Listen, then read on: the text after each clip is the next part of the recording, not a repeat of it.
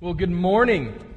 Welcome. My name's Will. I'm on staff here at MCC, and it is truly my honor to be here with you guys this morning. I'm glad you guys are here.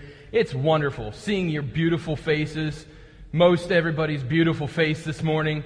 I'm glad that you're here. No, it's, it's true. We're, we are so glad to see each and every one of you. If you're tuning in online, uh, we are so glad that you are here. Uh, make sure you comment, engage with us, let us know who's watching with you, where you're watching from. Um, we are just thrilled that you're taking time out of your day to worship with us as well, wherever you're at, um, here or online. Uh, if you are new, if this is your first week here with us, or if you've been coming for a while and you want to get more plugged in and engaged and have questions or volunteer or serve or whatever it is, I'd like to ask you just to take out your phone and text the word welcome to 804 404 9430. It should be on the screen, maybe to the side or where you're watching from on the computer screen. Um, but just love a chance to connect with you to engage, answer any questions you might have.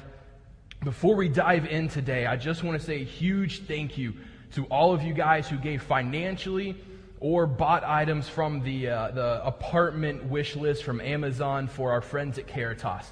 Uh, Caritas is a homeless ministry in Richmond that we have supported for the last several years, and they have shifted how they do things over the last, um, I think this has been in the works for the last several years, but they finally have built one building instead of asking churches to house homeless for a week at a time in different places.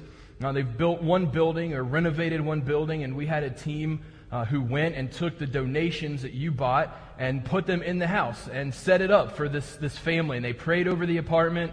Um, they heard a little bit about the family that was going to live there. Uh, it was it was just awesome. We got some pictures. We're going to share that on social media uh, later this afternoon. So make sure you stay tuned for that. But I just want to say thank you. Because as crazy as this year's been, it still shows us that you guys care, that you want to give back. And for that, I just want to say from the depths of my soul, thank you, thank you, thank you. Because I know this year hasn't been easy. I know for many of you it's been difficult, and it may or may not be COVID related. But it's been a rough year, amen? All right, some of you think this has been a rough year. I was part of one of the life groups. Uh, I'm a part of two. My wife and I are part of two life groups that meet every week. And, and during one of them this week, it, re- it dawned on us how many of us prayed for 2020 and got exactly what we prayed for. Think, think about it for a minute. How many of you are willing to admit that last year you prayed for your schedule to slow down a little bit because you were too busy? Yeah, some of you are feeling guilty inside because I don't see any hands up, but I know you are. I know some of you prayed for that. How many of you last year prayed for more quality time with family? Okay, still one person's is willing to admit it. Okay. I, I just, I, I've heard these prayers. I've heard people say that they're, they're so busy, they wish things could slow down, they wish they had more time with family, and I'm sure God is up in heaven scratching his head saying, I gave you what you wanted. What's wrong with this? And I just gotta laugh. For the last few weeks, we've been in the book of James, and we've seen how James, the half brother of Jesus, has this up close and personal view to see the ministry of Jesus Christ. And he writes this letter to, to Christians, to the church, during a time called the dispersion, when Christians are scattered, they're, they're under persecution. It's not an easy time to be a Christian. And we thought this would be a good book to go through because of some of the similarities between the, the culture that James is writing into and ours today. Now, we don't experience persecution the way they did in James's time, but it's not always easy to be a Christian in our world. You would think that James would have a word of encouragement. You would think that James would say, Hey, I know it's hard, but stay strong. I know it's hard, but God is faithful. Remember his faithfulness. Remember the strength of God, how much he loves you, how much he cares for you. You would think that this book would be full of encouragement, but it's not been, has it? James keeps pushing his readers, pushing the church, pushing Christians to do better. Hey, I hear that, that these things are happening and they shouldn't. Hey, you know that, that in your faith, this is what it means to live out your faith well. And he keeps pushing them to strive for a deeper faith. And again, imagine he- God in heaven thinking, you guys pray for a deeper faith. You pray for a chance to strengthen your relationship with me, and then you get mad when I give you an opportunity on a silver platter. And we don't realize what we've been given. Because at the end of the day, the way we strengthen our faith, the way faith, the way we build on our relationship with Christ is often through tough times. That we learn to depend on him more, that we learn to lean on him more. I know that a few of you have mentioned how the last few weeks in James have just been one slap across the face after another, that, that the words James has to, for us are they're challenging, they're hard to hear. I'd like to make you aware that today it's not a slap across the face, it's a punch in the gut. I spent a lot more than 30 minutes preparing for these messages, and it has hit me hard this week. So I just want you to strap on your seatbelt and get ready because the word James has for us today, it's a challenging one. We're in James chapter 4 and beginning in verse 1, reading the first four verses, he says, What is the source of quarrels and conflicts among you? Is not the source your pleasures that wage war in your members? You lust and do not have, so you commit murder. You're envious and cannot obtain, so you fight and quarrel. You do not have because you do not ask. And you ask and do not receive because you ask with wrong motives, so that you may spend it on your pleasures. You adulteresses, do you not know that friendship with the world is hostility towards God? Therefore, whoever wishes to be a friend of the world makes himself an enemy of God. I read this and it just cut like a knife. We're like spoiled children, distracted by shiny objects everywhere we look. Ooh, there's this. Ooh, there's this other thing. This latest, greatest invention, this new technology, this new shiny car, whatever it is that eventually fades and rusts. And we have been adopted into the family of God. We are called to care about not things in this world, but the things of heaven.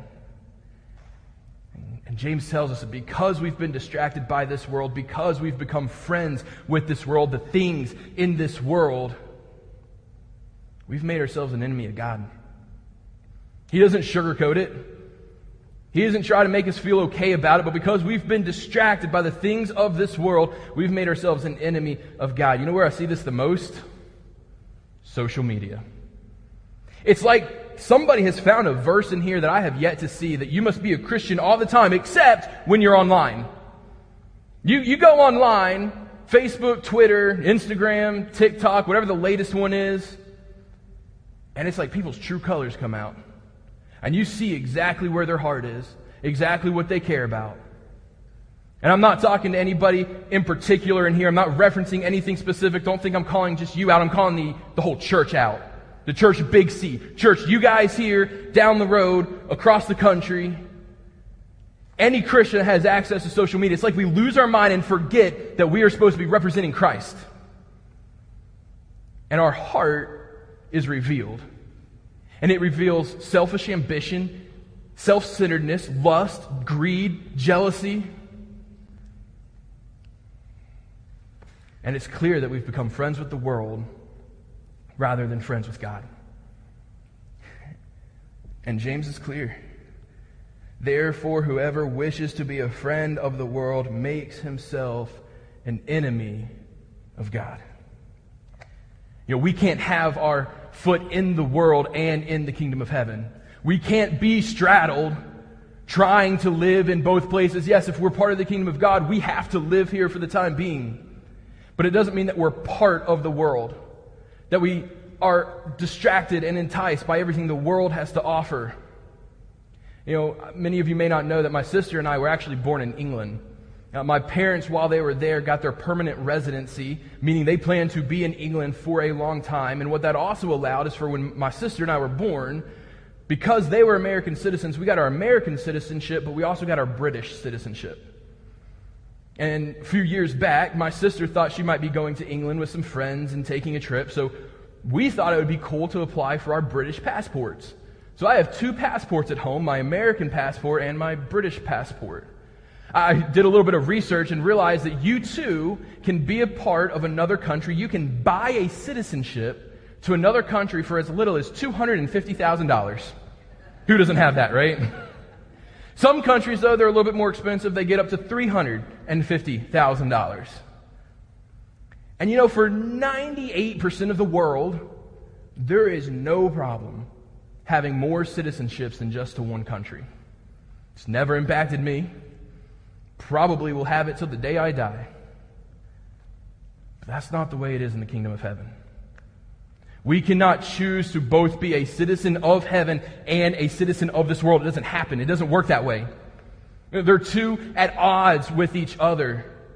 We can't both have a foot in heaven, a citizenship in heaven, and want to be there and want to be friends with God and belong to this world and find our home here and be enticed and distracted by the things of this world and pursue the things of this world.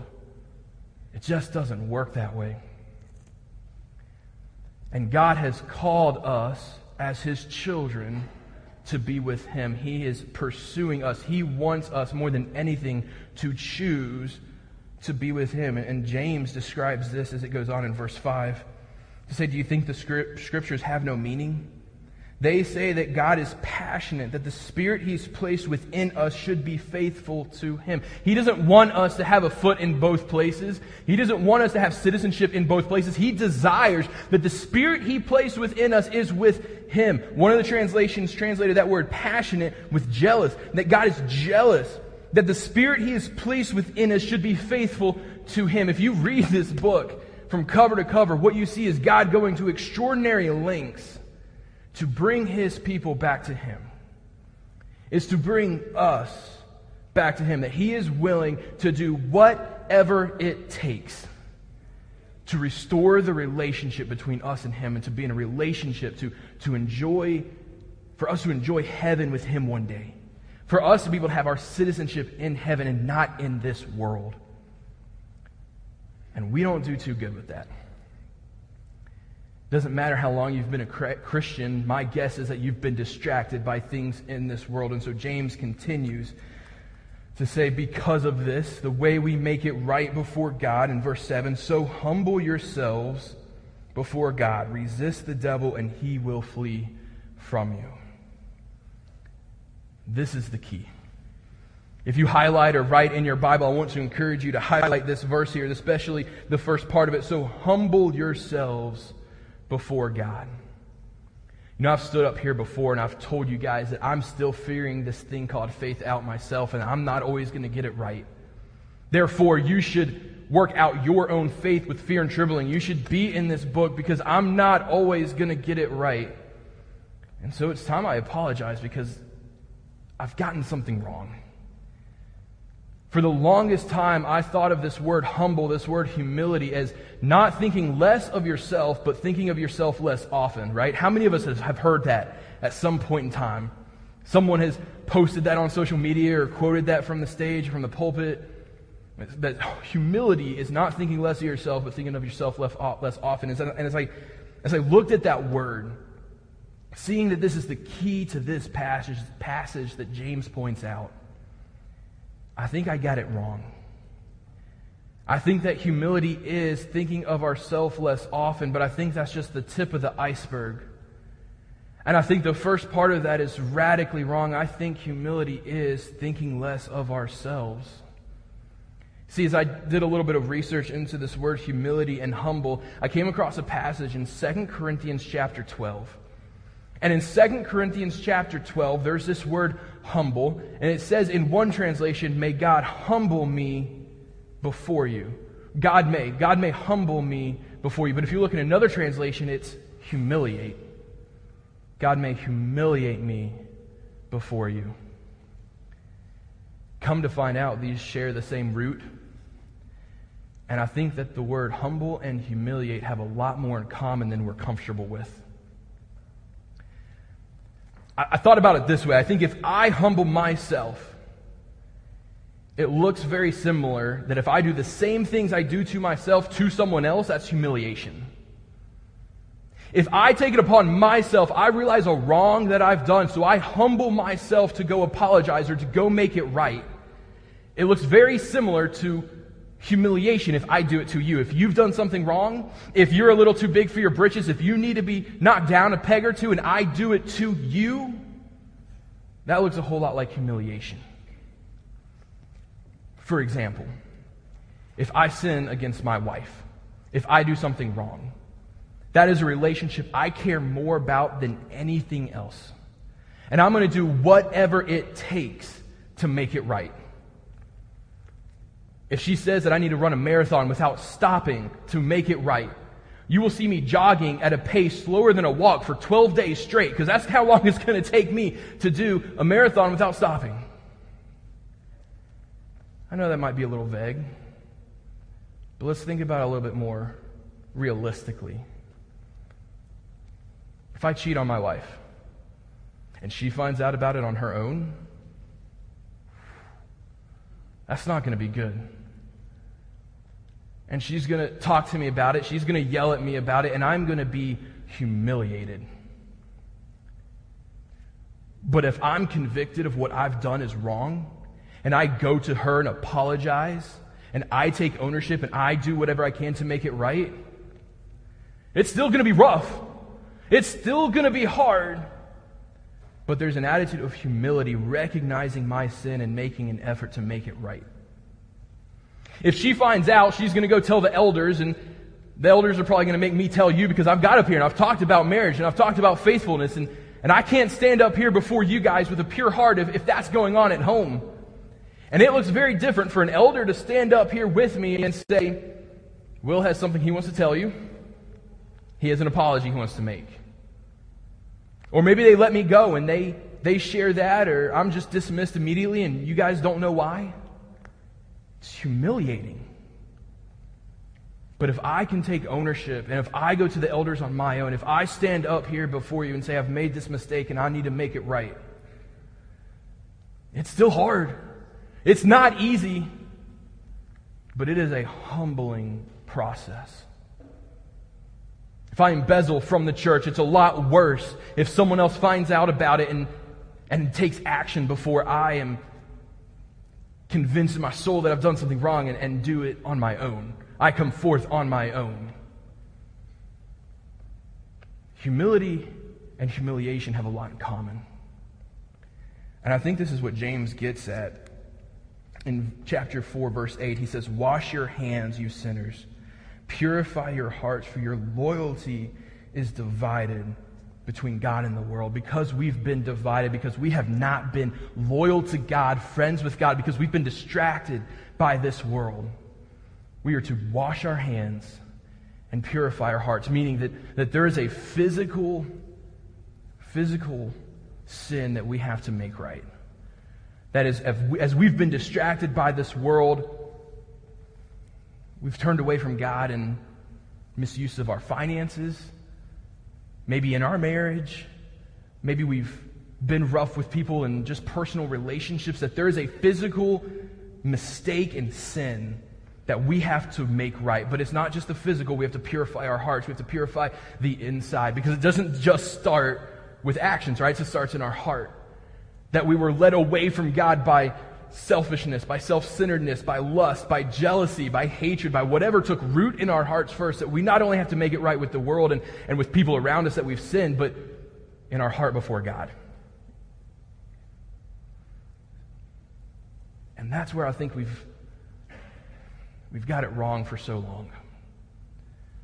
You know, the big sins of cheating or embezzling we can look at those and, yep, wrong is wrong, and there needs to be restitution, and you need to make yourself right between yourself and others and yourself and God. But, but then there's the hundred little sins every day that we find ourselves enticed by the world and what the world has to offer. There's the hundred little lies that we say every day to save our own skin, to protect ourselves, again, rooted in selfishness. That for too long in the church has been Oh, there's grace for that. You don't have to worry about it. There's forgiveness. Don't worry. That's what Christ went to the cross for. God still loves you. Don't worry about it. And while all those things tr- are true, they've lessened the impact of what our sin has done between us and others and us and God.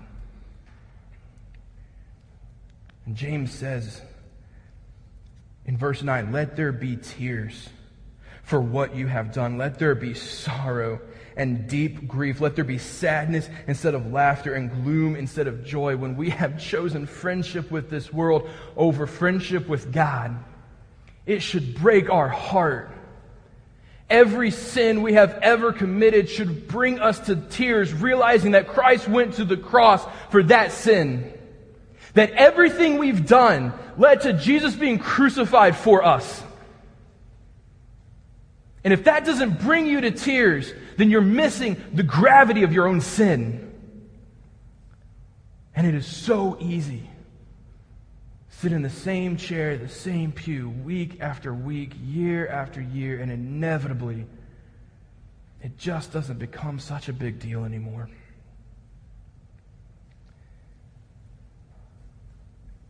As I looked more into this word humility, one passage stood out more than any other.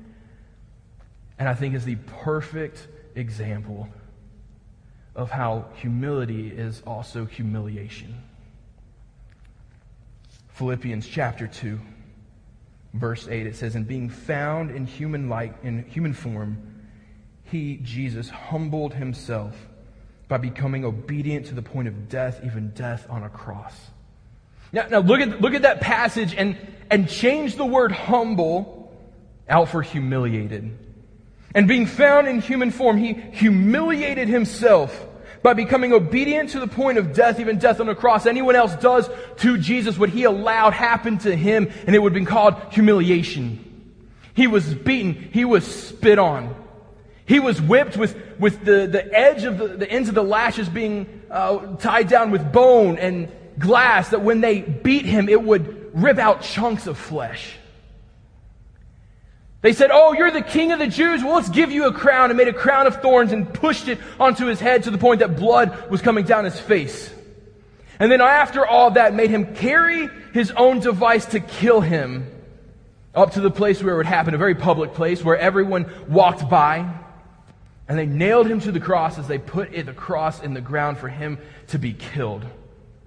And put a sign not identifying who he is. Here's your king of the Jews humiliating him in front of others. But because he willingly did that for you and for me, we call it humility instead of humiliation. That he willingly went to the cross for you and for me to have a relationship with us so that we could be restored and have eternity in heaven, that we could have citizenship in heaven instead of in this place. As I thought more about this word too, it, it's not just when we sin, it's not just when we make mistakes. I was reminded in the Old Testament of David, King David, as the Ark of the Covenant, which was a central piece of, of the temple where God dwelled with his people in the Old Testament, as it had been captured and it come, comes riding back, back into the city. He was so excited that he was just in his underwear and he went out into the streets and started dancing. And his wife criticized him because of this, and he said, I will become even more undignified than this. Because he was so excited about the ark coming back to the city. James talks about the sin and the, the sorrow of, of self centeredness and the roots of evil that take, take hold in our hearts. But I ask you, as a Christian, how far are you willing to go to be humiliated for the sake of Christ? Maybe it's a sin in your life. Maybe it's something that's been eating away at you and, and you need to make it right.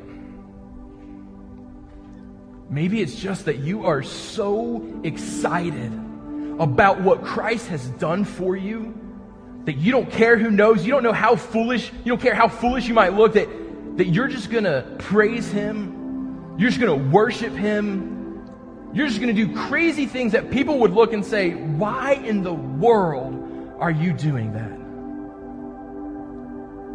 Because I'm thankful of what my Savior did on the cross. And this is why it will never work because to the world, that looks foolish. It looks humiliating. But we are not citizens of this world. We are citizens of heaven. And we must not choose friendship with the world. We must choose friendship with God. We're going to take a moment now to pause and reflect. And I want you to look inside of you for the last week, the last couple weeks, and ask yourself if you have humiliated yourself for Christ. If you've done something out of sheer thankfulness, or because you have been brought to your knees in tears and weeping because of your sin and an effort to make it right, you've done whatever it's taken to be right before God. As you came in, there were little cups that we could we're going to pause and take communion on, and this is what I want you to think about during this time. And I want you to say thank you to the King of the universe who sent his son to be humiliated on the cross and and then take that remaining time to to think about to think about how you've humiliated yourself for Christ. How you have humbled yourself for Christ. If you're not a believer, if something that I've said this morning, if the Word of God has convicted you, or you just have questions, or you want someone to pray for you, I'm just going to stand right down here during this time. If you're online, uh, reach out for prayer. Um, there are people who would want to pray with you during this time. If you need someone to talk to, we're here for you. Father God, thank you so much for the way you set the example for us to humble ourselves to humiliate ourselves, to make right this relationship. God, you went to much further lengths than we could ever imagine going ourselves, and yet that's the example you set for us. And so in this moment, God, I pray that you reveal in our hearts, reveal in our hearts how we have sinned, how we have chosen friendship with this world over you, and Give us the courage, the boldness to do whatever it takes to make it right. God, we love you. It's in the precious name of Jesus we pray. Amen.